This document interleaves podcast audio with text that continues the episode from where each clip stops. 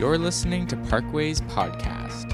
I'm going to just share this morning on the church, a chosen people, and our scripture verse that we're going to be going in and out of uh, for the next uh, couple of weeks. Well, we'll take a break for Easter, but it's 1 Peter 2 9. It says, You are a chosen people, a royal priest, a holy nation, God's very own possession.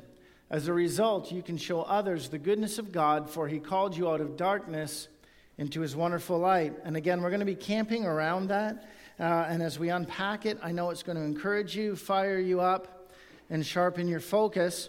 But I like how the message phrases it, so I just want to read it one more time for the sake of freshness. Sometimes when we hear something in one translation, uh, so many times it kind of goes, you know, in one ear and out the other. So let me read it in the message. But you are the ones chosen by God, chosen for the high calling of priestly work chosen to be holy people, God's instruments to do his work and speak out for him, to tell others of the night and day difference he's made for you from nothing to something, from rejected to accepted.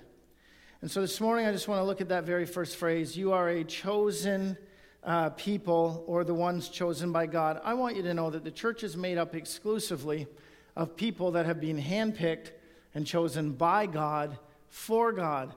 I also want to let you know I saw an awesome video this week, and it was a pastor who, when he, he travels internationally, and he said that he got tired of just telling people the same thing. What do you do for a living? Well, I'm a pastor of a local church. So he thought he'd change it up, and, and uh, someone asked him, What do you do for a living? And he goes, Well, he goes, I'm, I'm part of a, you know, international conglomerate. And the person said, Well, what, what does your conglomerate do? He goes, Man, he goes, We feed the hungry, we clothe the poor, we take kids, we rescue kids out of slavery. He goes, We build homes. We, and he just went on and on and on. And she goes, What kind of an organization is that? He said, The church.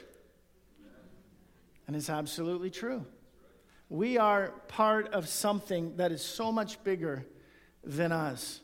We are part of something that has, is just every day is spreading across this planet uh, I was watching uh, uh, Living Word or whatever it's called out of Toronto last night with Charles uh, Price, and he was saying that the latest estimates in communist China are 80 to 100 million born again believers in China. And so the Church of Jesus is an amazing thing. And you and I are part of that church. And, but we're not in a relationship with Jesus or with one another by chance, by accident, or fate. You are handpicked by God, and that's exciting. And before we move on and discover in the next few weeks what we were handpicked for, we're going to break out what it means to be a royal priest, a holy nation, or a holy people. But you were handpicked by God, and it's no accident that you are here today. Romans 5:10 tells us this, "For if when we were God's enemies we were reconciled to him through the death of his son, how much more having been reconciled shall we be saved through his life?" Not only is this so, but we also rejoice in God through our Lord Jesus Christ, through whom we now have reconciliation. I just want to start on that phrase. It says, For while we were enemies with God, and I know some of you are thinking, I, I don't think I ever was an enemy with God. Even before I came to faith in Jesus, I never felt that hostile towards Him. I never, you know, cursed Him or I'm Sure, I wasn't living for Him. I, I certainly wasn't striving to know Him. I, I, I wasn't, you know, born again, but I wouldn't call myself an enemy of God. Let me qualify that this morning. The scripture isn't talking about our view of God, it's actually talking about God's view of us. God sees us, uh, God regards us as enemies before we come to Jesus Christ. Listen to what Psalm 5 4 says. It says, You are not a God who takes pleasure in evil. With you, the wicked cannot dwell. The arrogant cannot stand in your presence. You hate all who do wrong. How many of you would say, uh, okay, well, that's fair. Uh, the Bible says that before Jesus, even the best things we can do are considered wrong, right? That's why we need a Savior, right? And the Bible says that God can't dwell amongst those who do wrong. Now, some of you more astute, you know, Bible scholars are going to go, ah, that's the Old Testament. That's before Matthew. It's after Malachi. So we're in the age of grace. Well, let, let me say this Romans 1:18, five books past sorry, six books past Matthew, depends how you look at it, I guess. It says, The wrath of God is being revealed from heaven against all godlessness and wickedness of people who suppress the truth by their wickedness. Romans 5 2. The stubborn, unrepentant heart, listen to this, is actually storing. The word actually means to heap into a pile wrath against themselves for the day of wrath when his righteous judgment will be revealed. Someone said to me last year, they came to me and they said, Do you, you I've been reading the Bible. They're, they're new to the faith. They said, I've been reading the Bible. And they said, Jesus talks an awful lot about hell. I said, Yeah. And they said, So do we believe in hell? I said, Yeah. And they said, So who do we believe according to the Bible goes there? I said, Everybody without Christ. And the person said to me, That's a lot of people. And then they said to me, This is why you at Parkway Church take this so seriously. The Bible says this side of the cross that the unrepentant heart is heaping up wrath for themselves for the day of judgment. So, we are enemies of God because God is still righteous. He is still holy and a perfect judge who judges all things according to his perfect standards. That is never and will never change because God does not change. Now, that's, that's the bad news. But here's the good news. While we were still enemies with God, we were reconciled to Him through the death of Jesus. The word gospel, we looked at it last week, go and preach the gospel. That word gospel simply means good news. The good news is that Jesus has made a way for our position and our standing before God to be absolutely altered and changed. It's the word reconciled. That word reconciled in the Greek language is a little stronger than our use in English. It means to change from one thing to another, a complete exchange. It was actually a term that was originally used for exchanging money. They would take, you know, uh, uh, one currency and completely change it into another currency. You know, it'd be like taking your Canadian dollar, exchanging it for American dollars. It be, one thing becomes another so that it can fulfill a specific purpose. And yet, by the time the New Testament was written, it always applied to people going from one state to a completely different state. So, what, what this is saying is that through the death of Jesus, God offers reconciliation. God offers to change his hostility into peace, and then our official status has changed enemy to friend, at war and under wrath to being at peace and receiving unconditional love. That's the good news. Amen? And the mechanism that allows God to remain holy and just to reconcile sinners who deserve sentencing and wrath is the death of Jesus Christ, God's own Son. A very popular phrase in the New Testament is the term through Jesus. You can find it all the way uh, in the New Testament letters. A very popular phrase. Here's a few examples. Romans 5:1 says, "Therefore, since we've been justified through faith, we have peace with God through our Lord Jesus Christ, through whom we've gained access into this grace in which we now stand." Are you starting to see how important Jesus really is? Amen. Once Colossians 1:21, once you were alienated from God and were enemies in your minds because of your evil behavior. But now he has reconciled you by or through Christ's physical body, through death, to present you holy in his sight, without blemish and free from accusation. Romans 6:23. For the wages of sin is death, but the gift of eternal life is what? Through Christ Jesus our Lord. Let's bring it home. And if you have a red letter Bible, you'll find this in red letters because Jesus said, I am the way, the truth, and the life. No one comes to the Father except through me. Reconciliation, having a state of change from being an enemy of God to being a friend of God, to being under his wrath, to being able to receive fully all the benefits of his love, all happens exclusively, Jesus said, through him. Through Jesus. Everything is offered through Jesus in his death on the cross and his resurrection. Jesus shed blood and death on Calvary accomplished something that nothing else could do.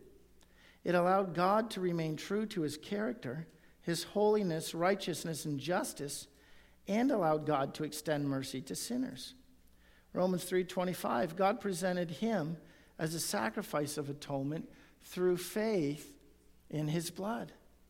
Now don't let the word atonement scare you. It simply means a sacrifice that satisfies another person, all right? So what did Jesus' death on the cross satisfy?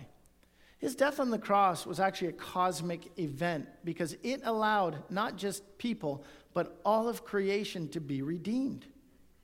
Because sin affected this whole planet. So, what did Jesus' death on the cross satisfy? First of all, the justice of God.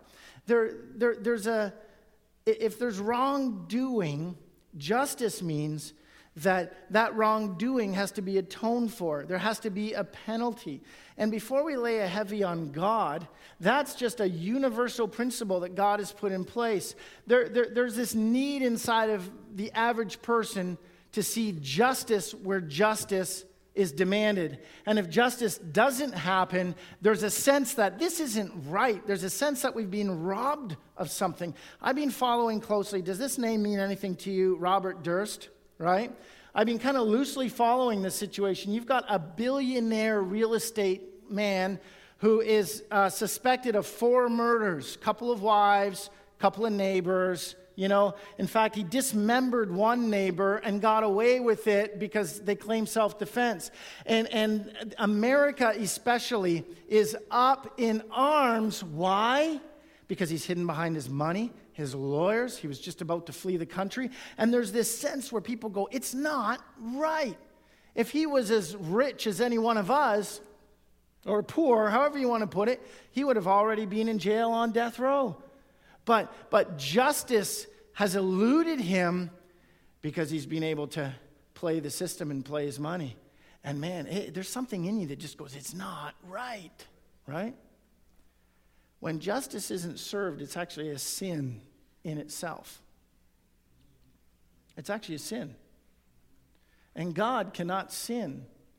And so when God looks down on this planet and sees us doing things that fall short of his perfect standard, harming one another, harming ourselves, blaspheming his name, bringing evil and destruction to the planet and to the people of this planet, it would be a sin for God not to go, that has to be dealt with, right? Come on, parents, it's true, right?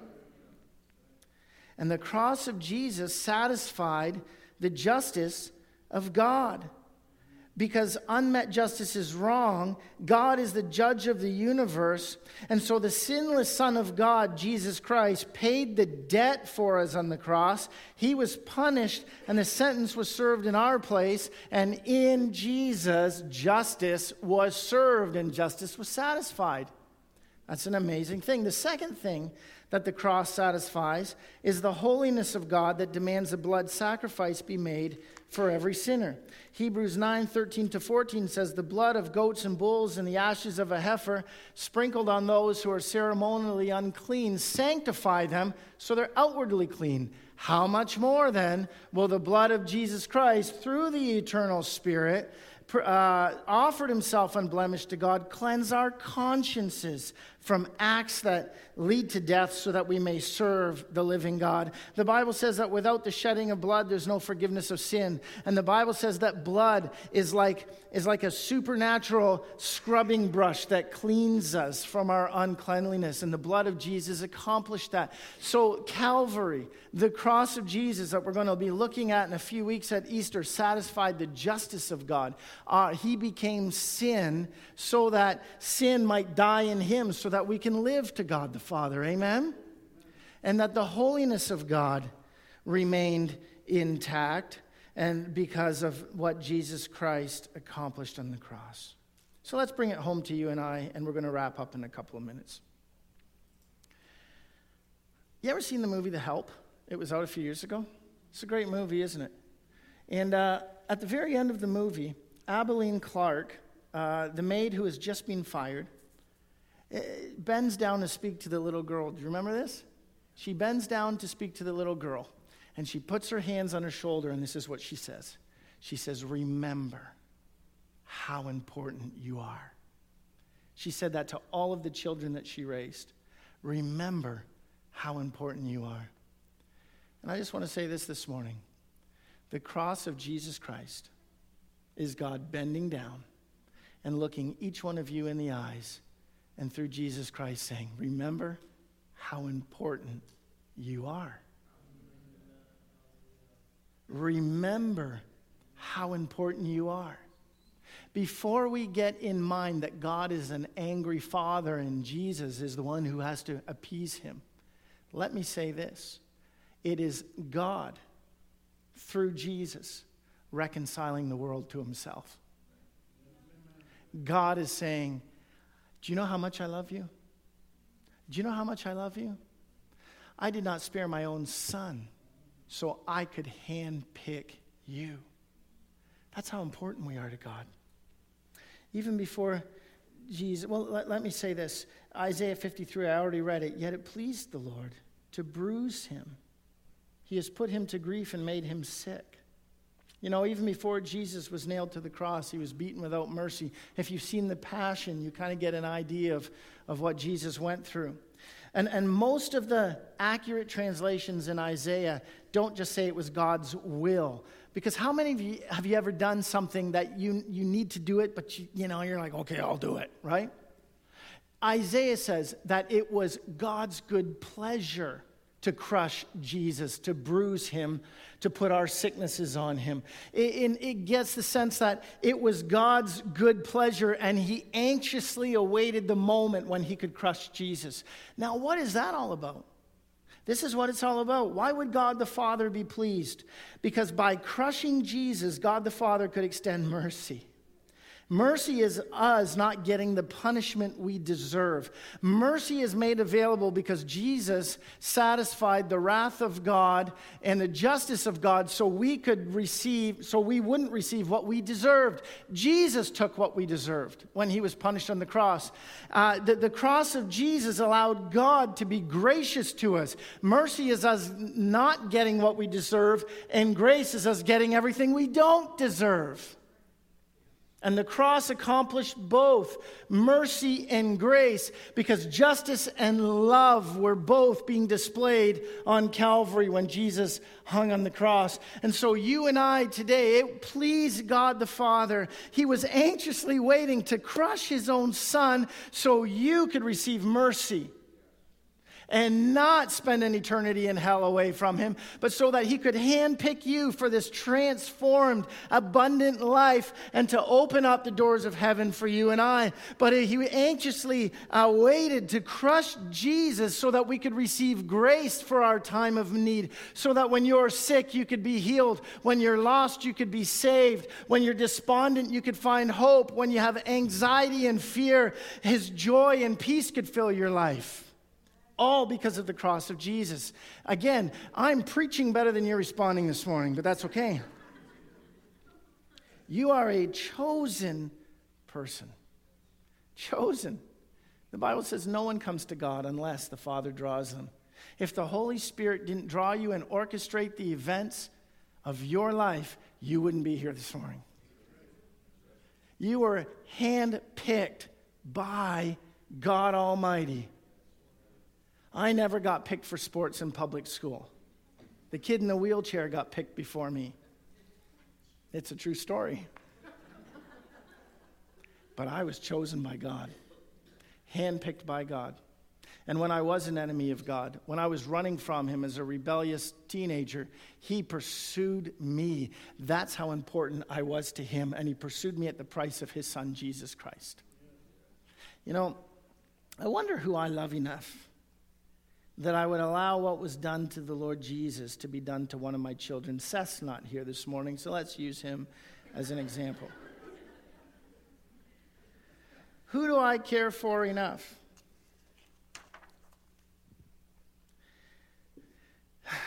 That if you came to me eh, and said, you know what, I could be healed if your son took the flogging that Jesus took. That's all it would take. I could literally be set free from this disease if, if you just let Seth be scourged. Again, think of the passion of Christ.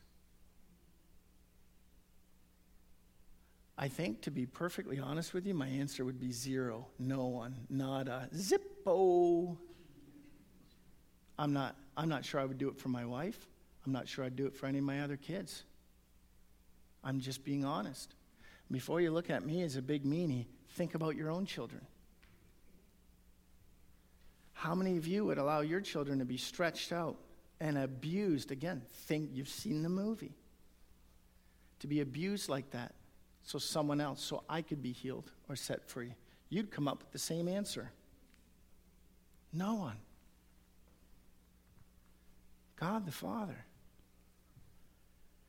willingly and with pleasure yielded his son, Jesus Christ, to that. Jesus Christ, God the Father and God the Son, the Bible says, that even before the foundations of the earth were laid, because there's no passing of time with God, he knew what people would do. He knew where this planet would go. And the Bible says, before the foundations of the earth were laid, Jesus Christ was crucified. Jesus said, Father, I'll go. And the Father said, And I'll send you and I'll let you go. So, God loved you and I so much, He not only let it happen, but they planned it, orchestrated all the details, and sent Jesus into the world to accomplish it. And it pleased the Lord to do it. He chose you and me at the cost of Jesus. He loves us that much. You were chosen by Him, handpicked by Him, and perfectly placed in this body by Him. Because He has a plan for your life. He has a plan for your eternity, but He has a plan for your life. And as we enter into the Easter season, we can ask for the Holy Spirit to reveal to us the wonder and power and amazing love God has for us. Thank you, Father, for giving us your Son. You know what I always think of when I think of Good Friday, the cross? I, I think of Jesus, absolutely, 100%. But I also think of the restraint of the Father. I, I wonder sometimes if God the Father was in heaven going, just say the word, son. I know we planned this, but just say the word, son. We got a bunch of angels here, and you, they're going to whoop some, you know, some Roman and Jewish and that's what I would be saying as a father. But actually, we know he didn't because it says it was his will to crush Jesus. 1 John 4 9 and 10. This is how God showed his love among us. He sent his one and only Son into the world that we might live through him. This is love, not that we love God, but that he loved us and sent his Son as an atoning sacrifice for our sins.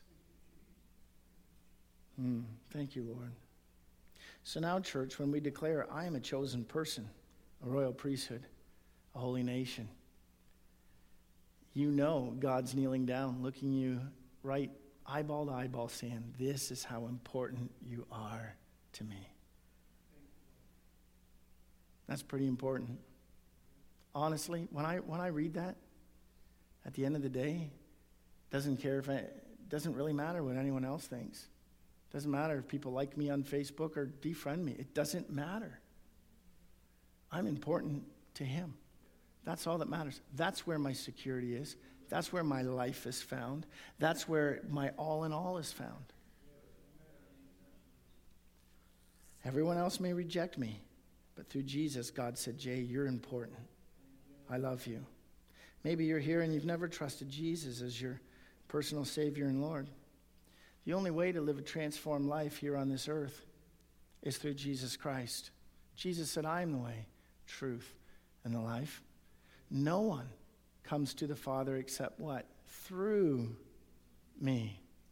Those were Jesus' words.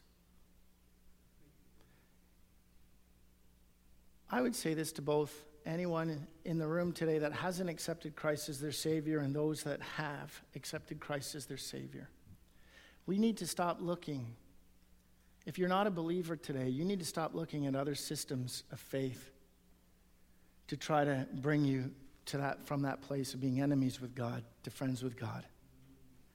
Every other system of faith, what sets Christianity apart is every other system of faith is us just trying to do exactly that, trying to make ourselves good enough so that the, the scales of justice will be tipped.